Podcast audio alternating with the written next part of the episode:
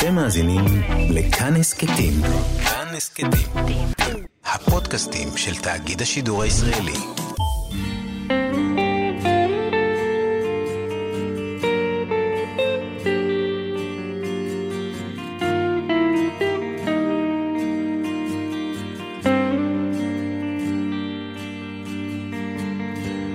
שלום לכם מאזינות ומאזיני כאן תרבות. באולפן ענת שרון בלייס ועם זכייתה של חוקרת הספרות פרופסור ניצה בן-דוב בפרס ישראל לחקר הספרות העברית לשנת תשפ"א, אני שמחה לחזור אל הספר שלה חיי מלחמה שעוסק בייצוגי מלחמות בספרות העברית.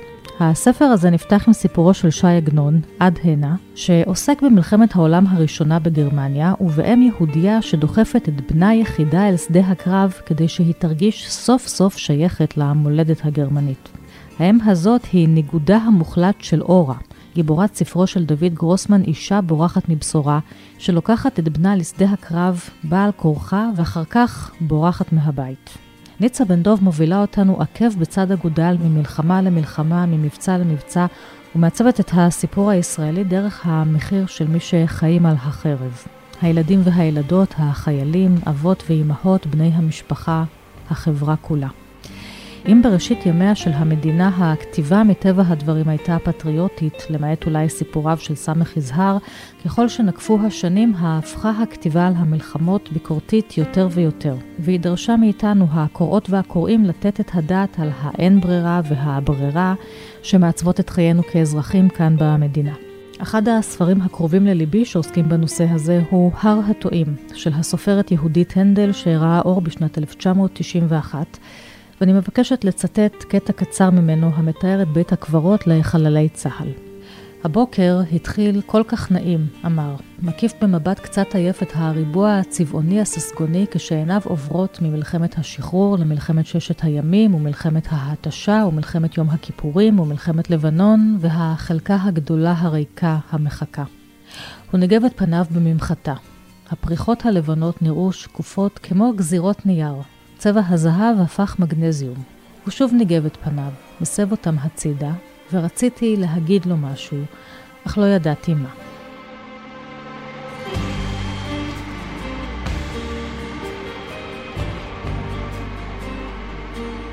בסופו של דבר תמיד יש עקדה, כי אין מי שיבוא ויציל, אין מלאך אלוהים בטקסטים שאת עוסקת בהם.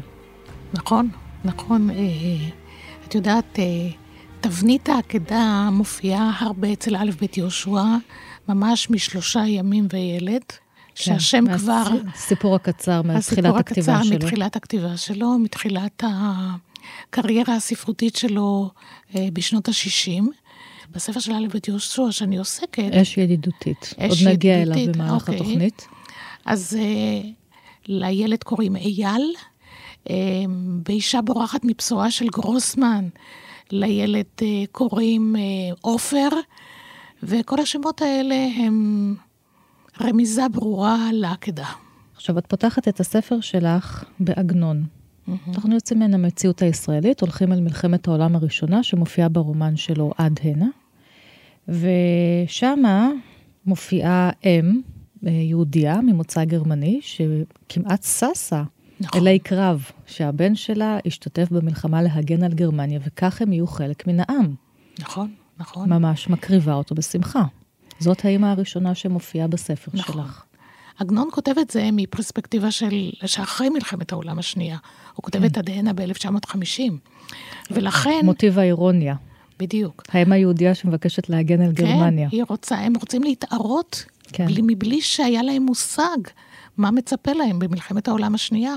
שכל הקרבות האלה וכל העקדות האלה לא יעזרו להם, וכולם ילכו לטבח.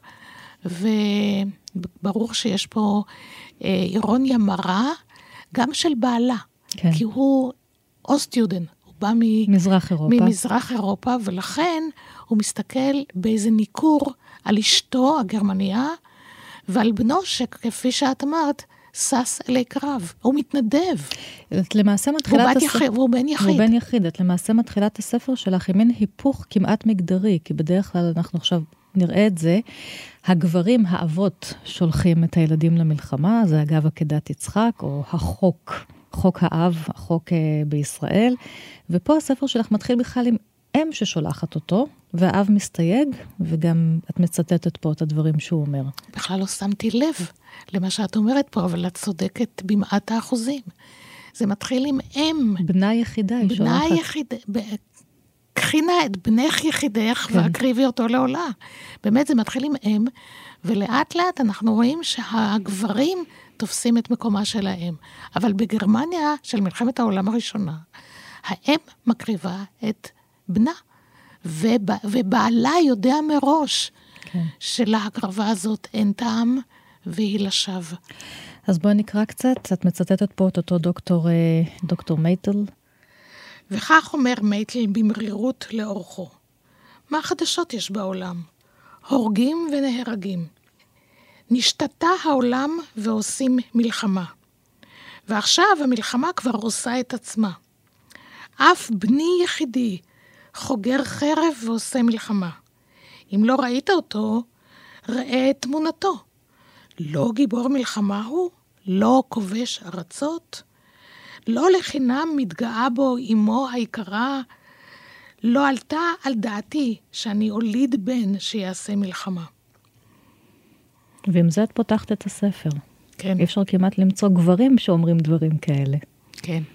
אבל הוא, יש לו אינטואיציה מאוד, כן. חריפה, הוא ביבליוגרף, הוא יודע מהספרים, יודע, ומתחושת ליבו, ובעצם מה שאני מראה פה, שלמרות תחושת הלב, שהגרמנים לא יכירו ולא יעריכו את ההקרבה של היהודים, הם בכל זאת מקריבים את בניהם על מזבחה של גרמניה. למלוא, במלוא, במלוא הססון והחמדה והחדווה הפנימית. למה פתחת ברומן הזה? כי ככה, הספר אחר כך הרי עוסק במציאות הישראלית, במלחמות שלנו כאן. כן. מ-ארבעים ושמונה ועד ימינו.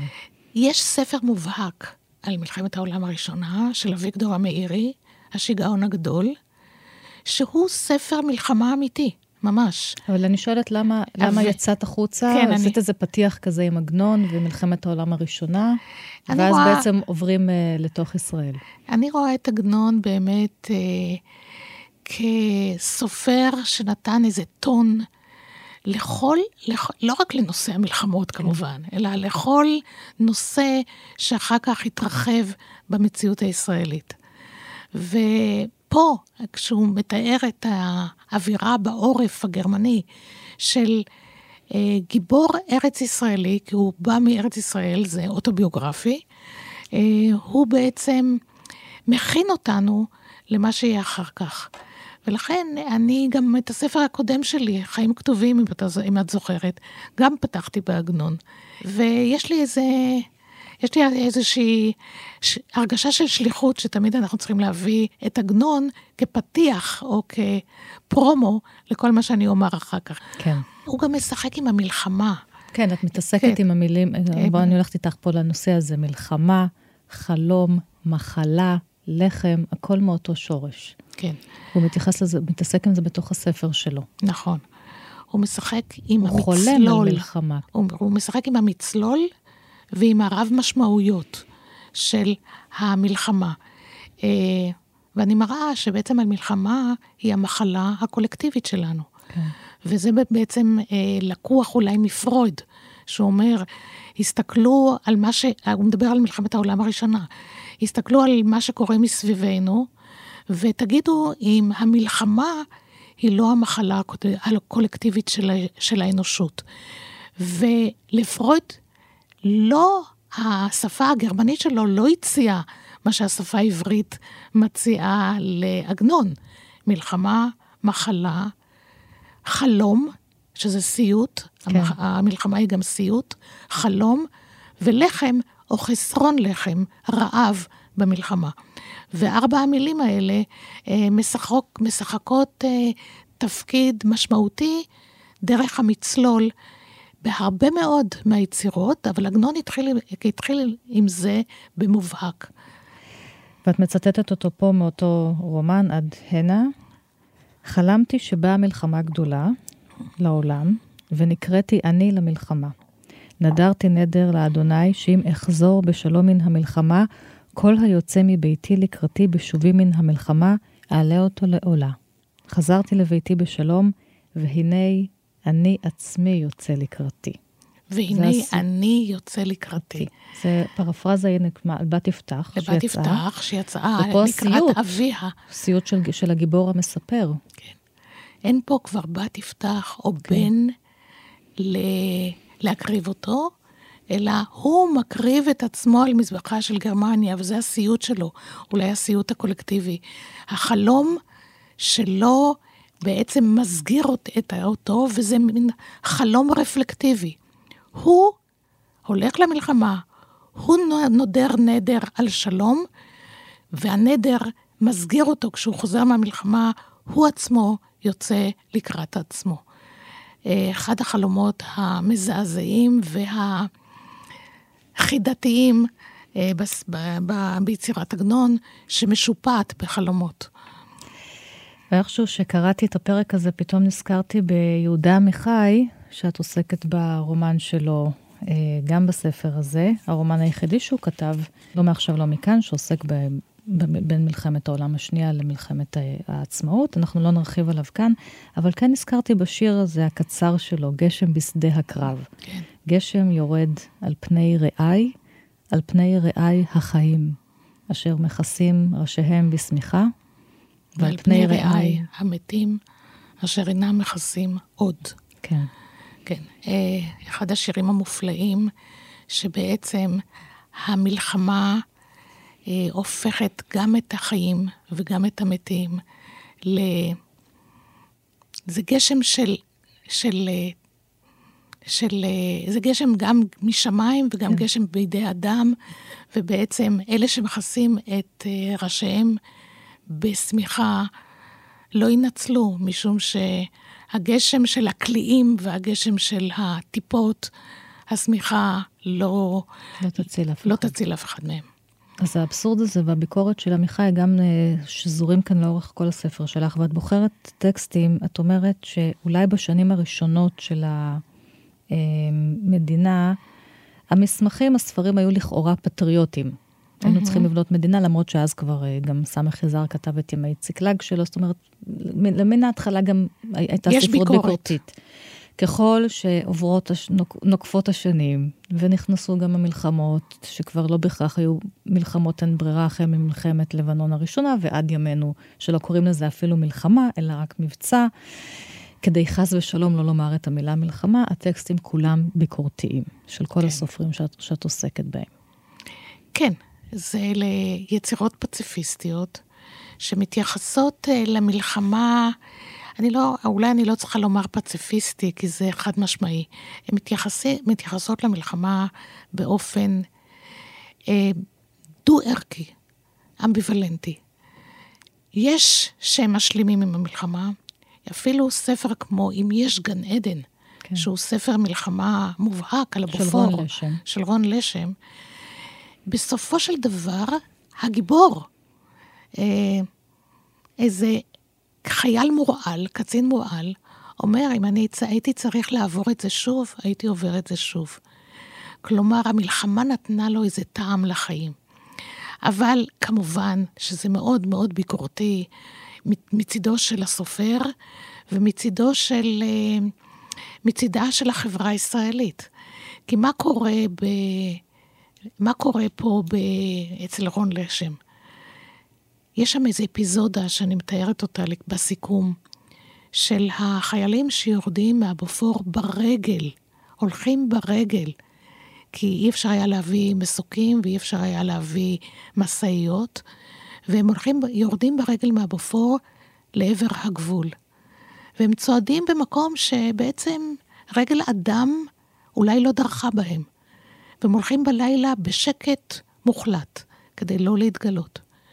וכשהם מגיעים לקריית שמונה, עיר, עיר גבול, הם בעצם רואים שהחיים מתנהלים כסדרם.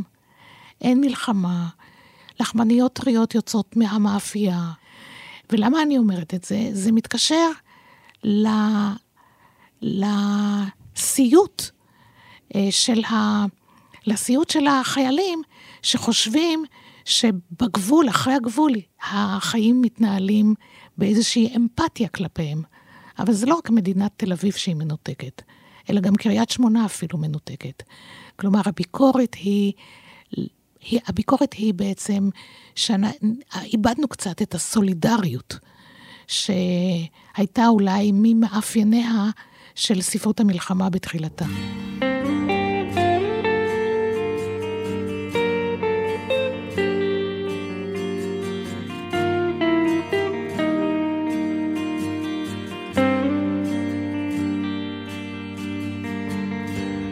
אז דיברת על המילה סולידריות, אני אקח אותך אל הרומן של יהושע כנז, התגנבות יחידים. שלא בהכרח עוסק במלחמה, הוא עוסק בצבא, במחנה טירונים של כושר לקוי, שבו מגיעים טירונים מכל קצוות הארץ, מכל העדות או מכל הצבעים. כור ההיתוך הישראלי של שנת אלף תשע מאות חמישים וחמש. ושם נבחנת הסולידריות וגם מתפרקת הסולידריות ונבנית מחדש. בין מלחמת השחרור למבצע סיני או מלחמת סיני. כנז מן הסתם כתב את זה גם על דרך החוויות האישיות שלו. ושני גיבורים שבעיקר את מתייחסת אליהם, אלון, הקיבוצניק המורעל, שלא מבין מה הוא עושה פה, הוא היה אמור להיות באיזושהי סיירת צנחנים, אולי קריב. סיירת צנחנים, כן. והנה הוא מגיע לבסיס של כושר לקוי, ומנגד מיקי. כדורגלן. ספורטאי, שזה בסדר לו שהוא שם, ומדי פעם הוא יכול לצאת אה, למשחקי הכדורגל, הוא לא רוצה להקריב את עצמו, האדמה לא קוראת לו, והוא הניגוד של אלון. ודווקא ביניהם נוצרת איזו אחווה, כן. איזו חברות, שאלון אה, רואה בה חברות טוטלית, ומיקי, שהוא יותר מחובר לחיים, כן. אה, מבין שאין דבר כזה. ואלון באיזשהו מקום מרגיז אותו, אבל הוא גם מעריץ אותו, על הטוטליות הזאת שלו. ושני החברים האלה עוברים תהפוכות באותה, באותו, באותם חודשים של טירונות, אבל לאט לאט מתברר שאותו מורעל, אלון, באמת הישראלי היפה, הוא גם יפה תואר, עם כל חורק ועם עם יכולת עזרה לזולת, עם יכולת להתנדב לכל משימה, לפקודה תמיד אנחנו. אותו, באמת, אלון, הילד המושלם הזה, לאט לאט, כנז מראה שאלון איש חולה. והוא הופך להיות אולי המטאפורה למדינה. אותו איש חולה, ש... של יפה בלורית ותואר, שמוכן להקריב את עצמו, שחושק באדמה יותר משהו שחושק בחברתו דפנה. אותו אלון מתאבד בסוף. וההתאבדות שלו היא איומה ונוראית, כי אם הוא יתאבד, אנה אנחנו באים. אם לא שלחו אותו להילחם ביחידה קרבית, ולא אפשרו לו למות, אז הוא בוחר במוות, אז הוא ימית את עצמו. כן. הוא כן. לא בוחר בחיים. הוא לא בוחר בחיים. עכשיו, בתוך באמת הקשר המורכב שלהם, אז הנה דיברת על מיקי, שמדי פעם מנסה לתת לו איזשהו מבט ביקורתי, להגיד לאלון, תסתכל על זה רגע מן הצד. Mm-hmm. והוא לוקח את זה למקום ממש קיצוני, שכביכול הצבא הוא שכירי חרב. אה, אולי אני אקדים ואני אומר שאלון רואה בזה פגיעה אישית, כשהוא אומר על חיילים, חיילינו שכירי חרב, אולי הם שכירי חרב.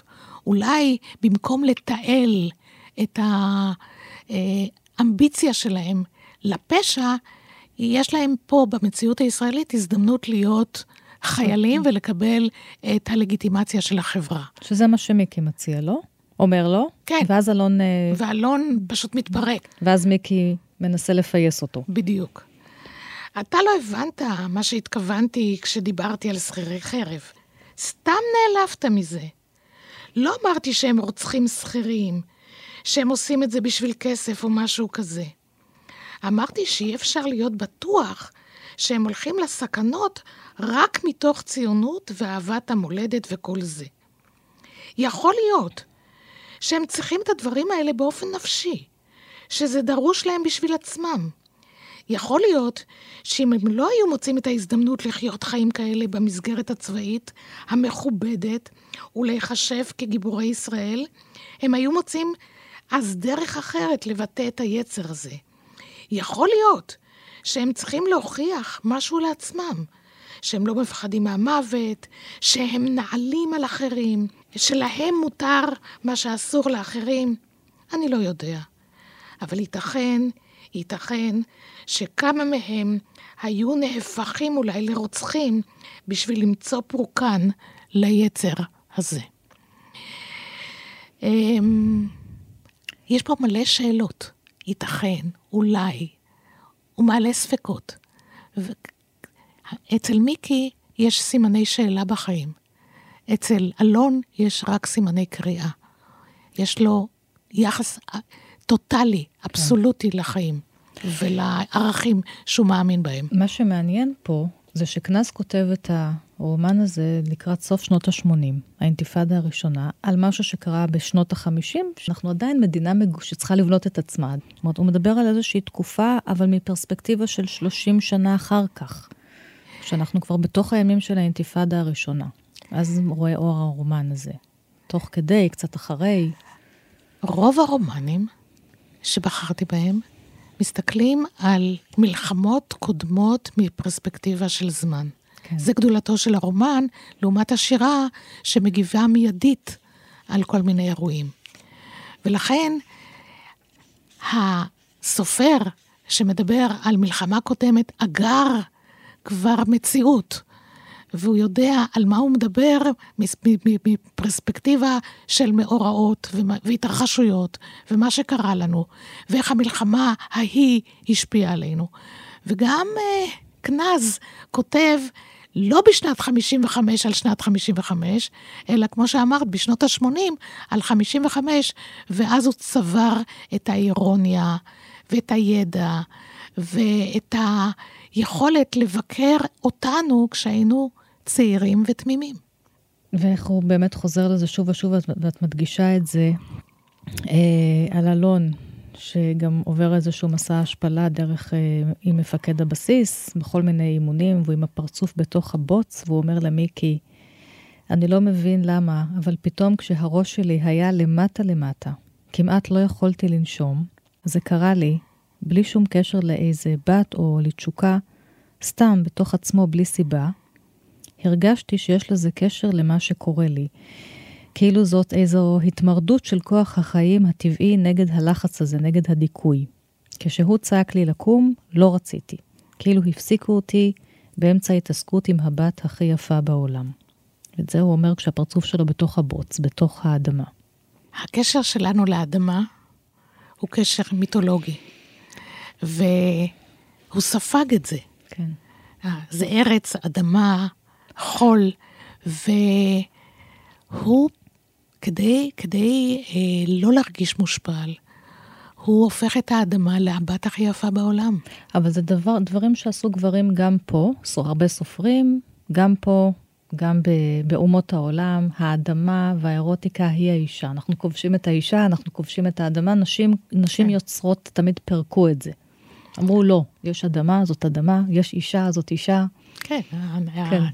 התנועה הפמיניסטית הפרידה את, ה, את עצמה מתוך כל המיתולוגיות האלה, שהאישה היא אדמה, או האישה, האישה היא גם חווה וגם לילית. לא, אנחנו לא, אנחנו נשים ואנחנו בני אדם בדיוק כמוכם.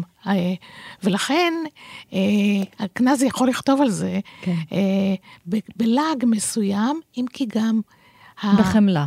בחמלה עצומה, כלפי אותו אלון. אצל כנז תמיד יש חמלה. נכון. השכם השכם בבוקר יצאנו לדרכנו. יצאנו לדרכנו שקטים ונדהמים. עקבות הסערה היו בכל מקום. כמו צללים גדולים, כמו עדים אילמים. מאזינות ומאזיני כאן תרבות, באולפן ענת שרון בלייס, ואני משוחחת עם חוקרת הספרות פרופסור ניצה בן-דוב על ספרה חיי מלחמה, שעוסק בייצוגי המלחמות בספרות העברית, וזאת לרגל זכייתה בפרס ישראל לחקר הספרות העברית לשנת תשפ"א.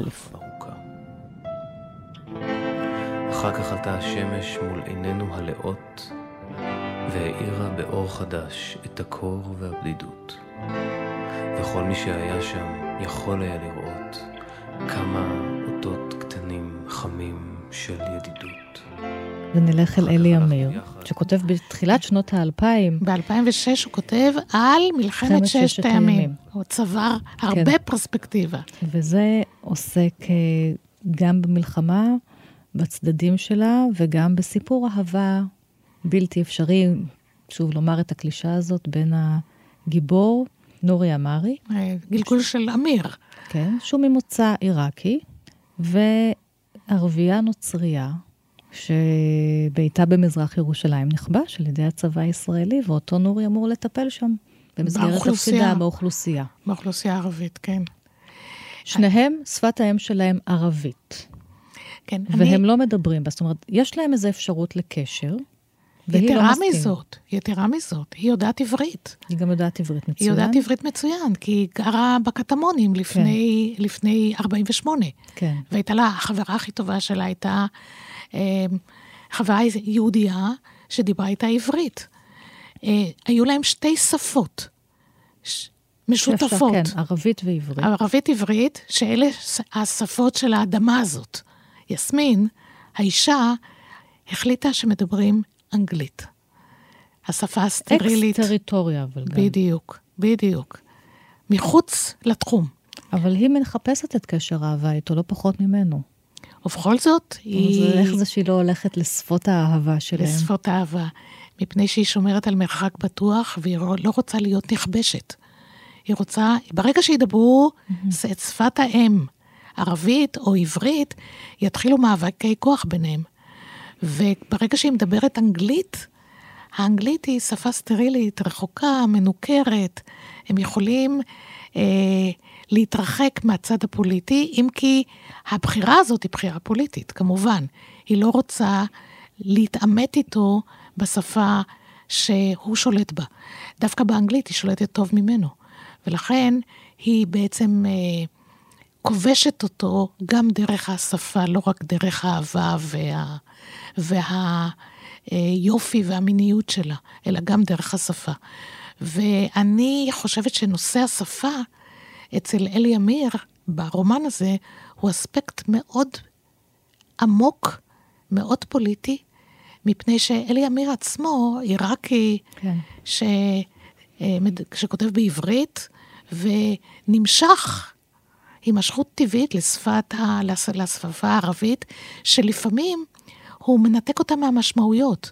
הוא אוהב את השפה הזאת, גם כשנצר מדבר נגדנו, או גם כש... כן, זה, זה חוזר על עצמו. אום כולתום שרה. אצל כל מיני סופרים, גם אצל סמי מיכל וגם אצל סופרים בני הדור השני או השלישי, שמתארים היום את ההורים שלהם, על ה... לפתוח את הרדיו ולשמוע את נצר, ולשמוע את אום כולתום, ושם הם גדלו.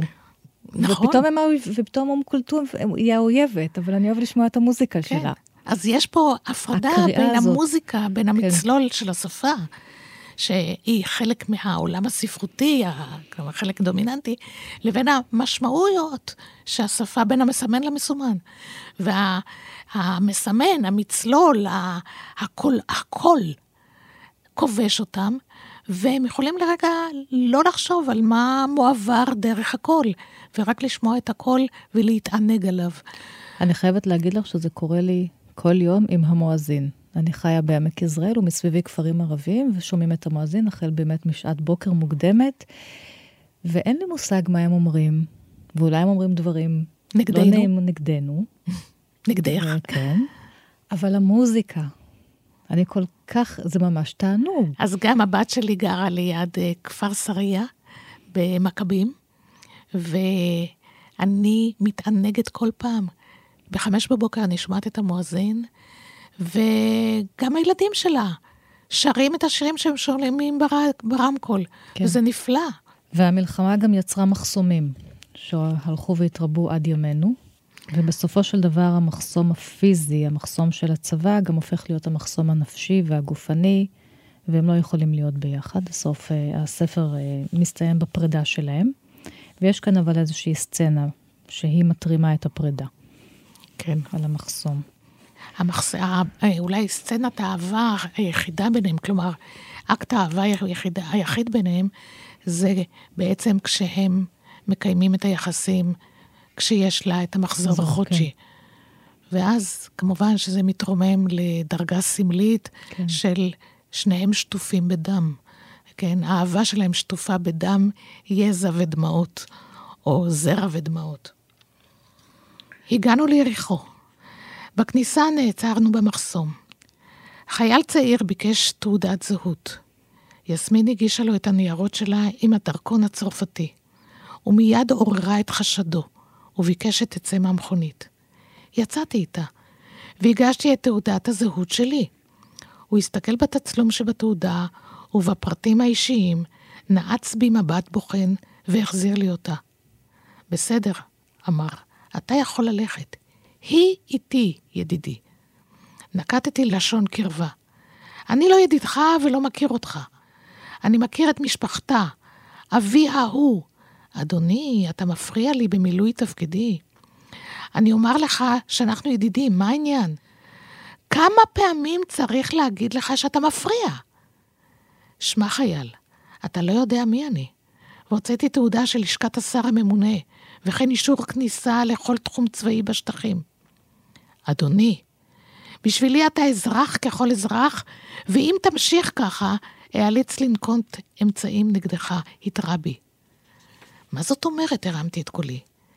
יסמין הסתה אותי. אתה רוצה להבעיר אש או לחבות אותה לחשה? החייל ניגש למכונית, וערך בחיפוש יסודי. המצלמה והפילמים הרבים הגבירו את חשדו, והוא, והוא ביקש מחיילת שתכניס את יסמין לאוהל ותבדוק אותה.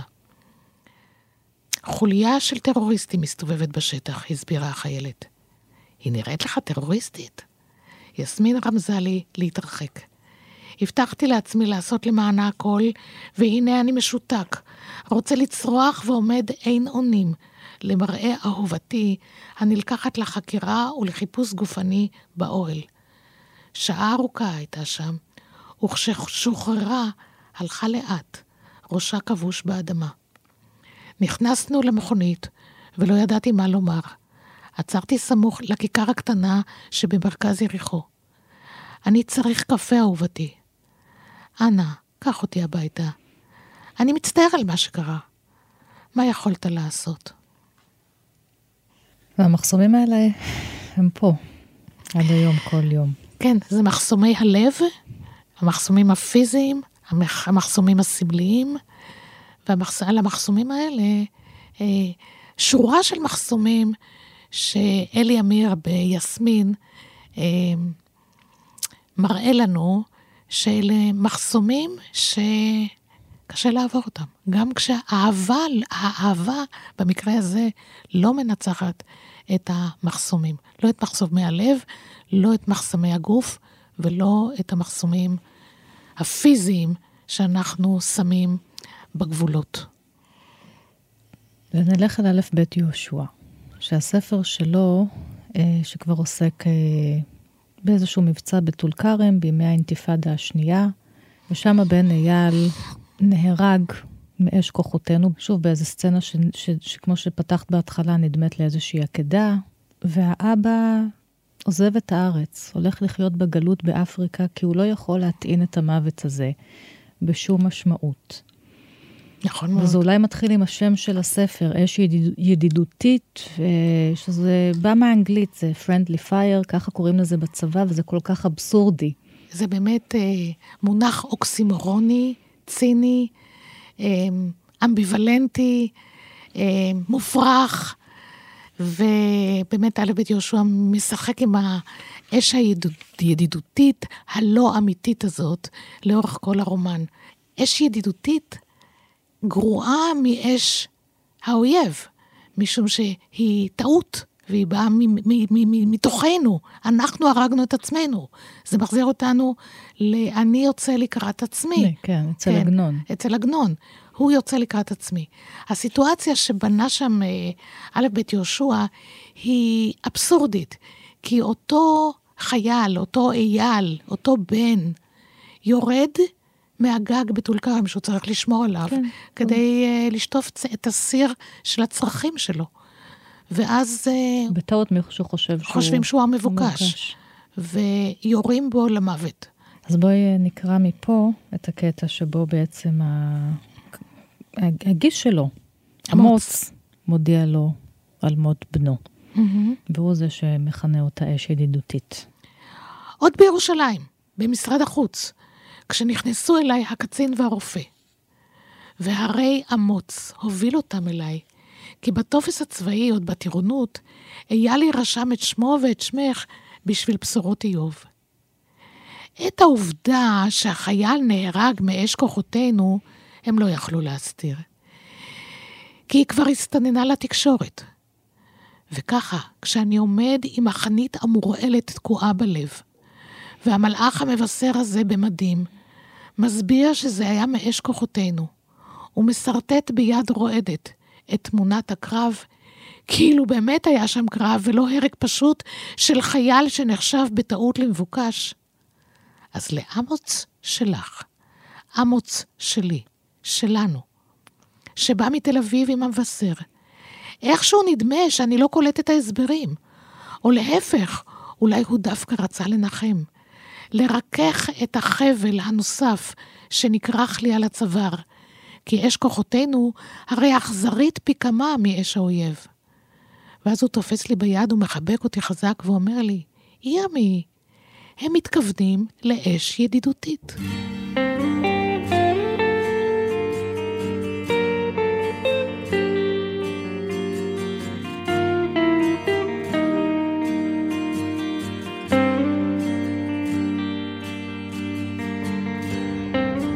נלך לתום השיחה הזאת עם אמא אחרת, האמא שבורחת מבשורה, של דוד גרוסמן, שהיא נגטיב של האמא שפתחנו איתה, של עגנון.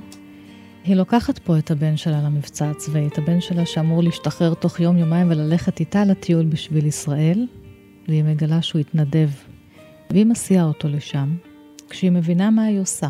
אורה. כן, אורה.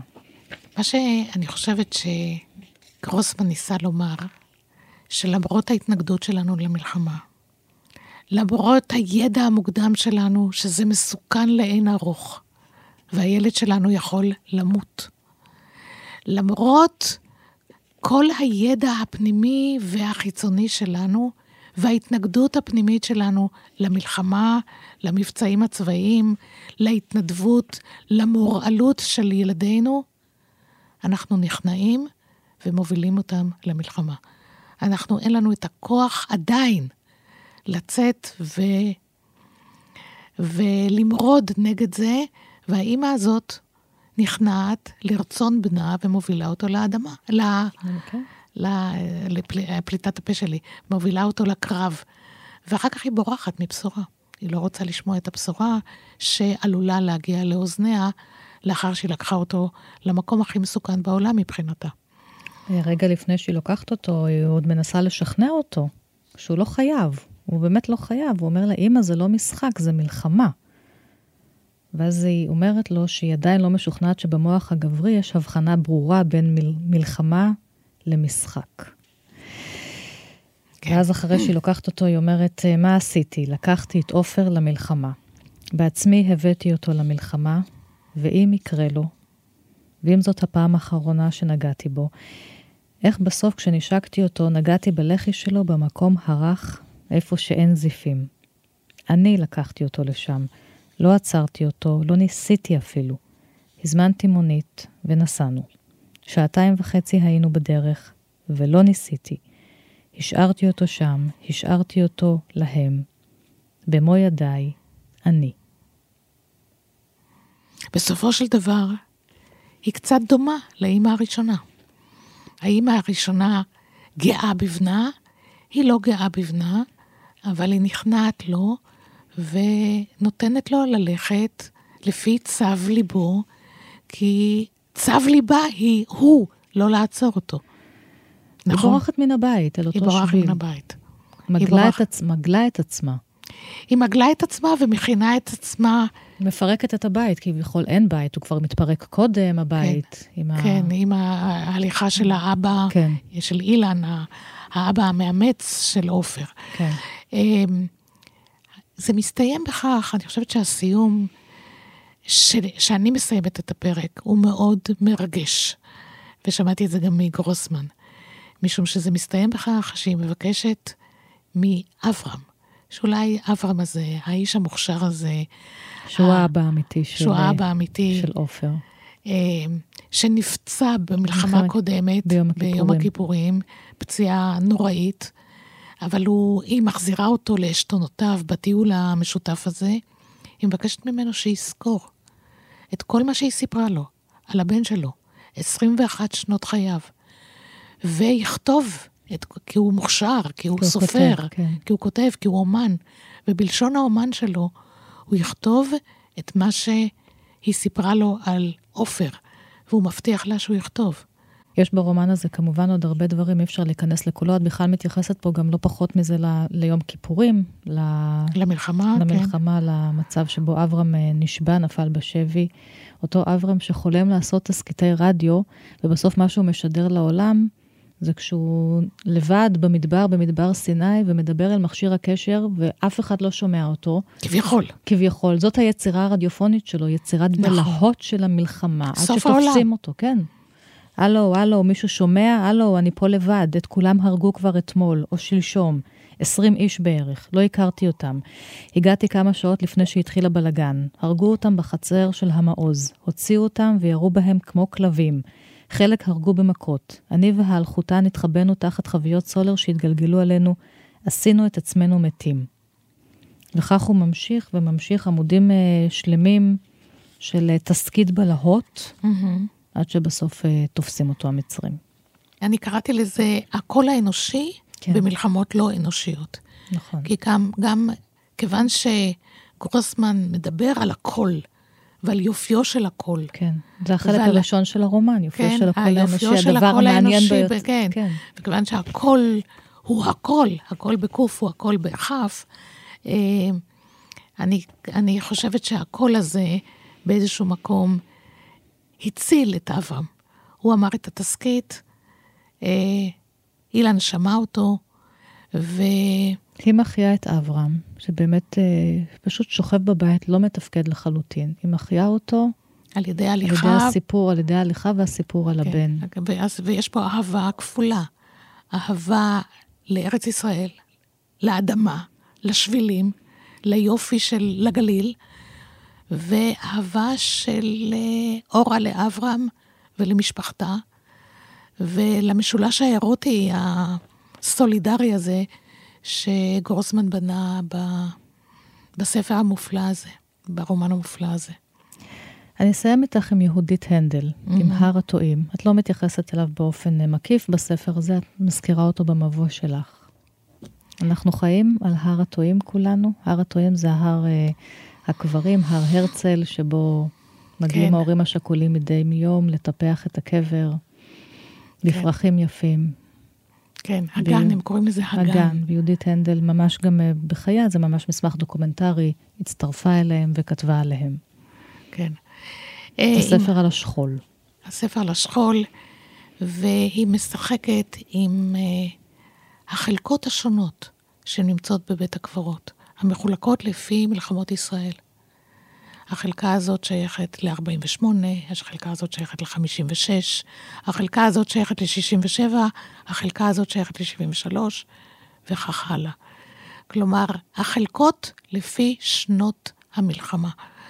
והמלחמות, כפי שפתחנו את השיחה הזאת בינינו, הלכו והתרבו, וככל שהתרבו, גדלה הביקורת. ולכן היא כבר לא מזכירה את בהר הטועים, איפה שאנחנו בעצם טועים, הולכים לאיבוד, טועים בטט וטועים בטף. כן? זה גם ספר שנכתב בראשית שנות התשעים, הספר האמיץ הזה.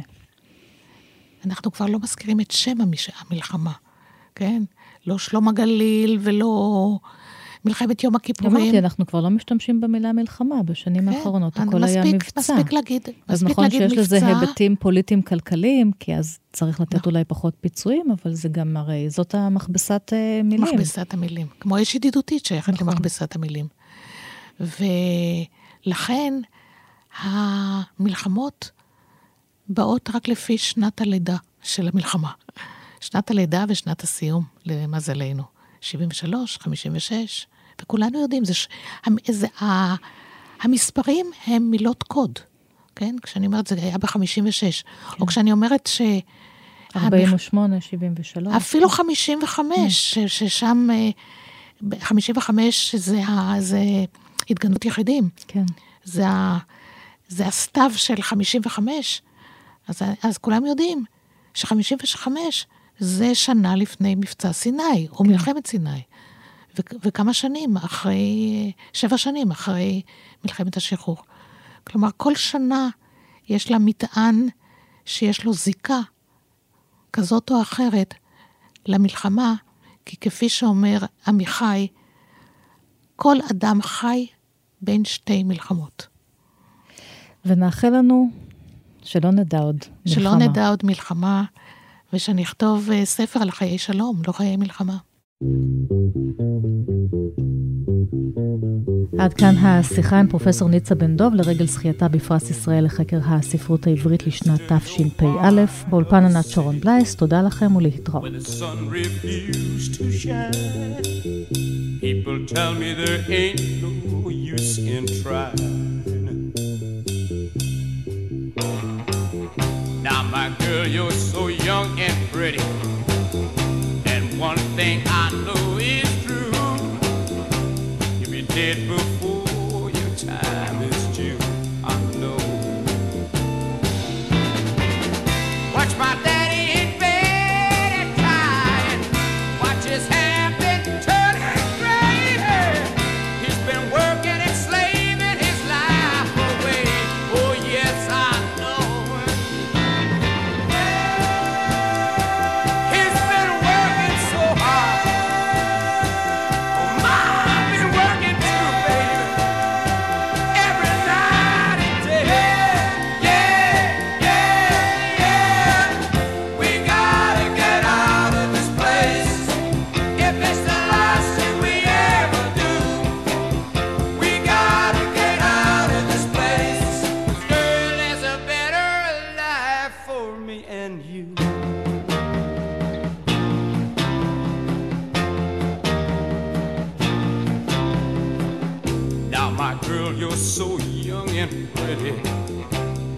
one thing I know is true, yeah, you'll be dead before your time is due, know it. Watch my daddy in bed and die, watch his hair been a turning gray, yeah. He's been working and slaving his life away, I know he's been working so hard.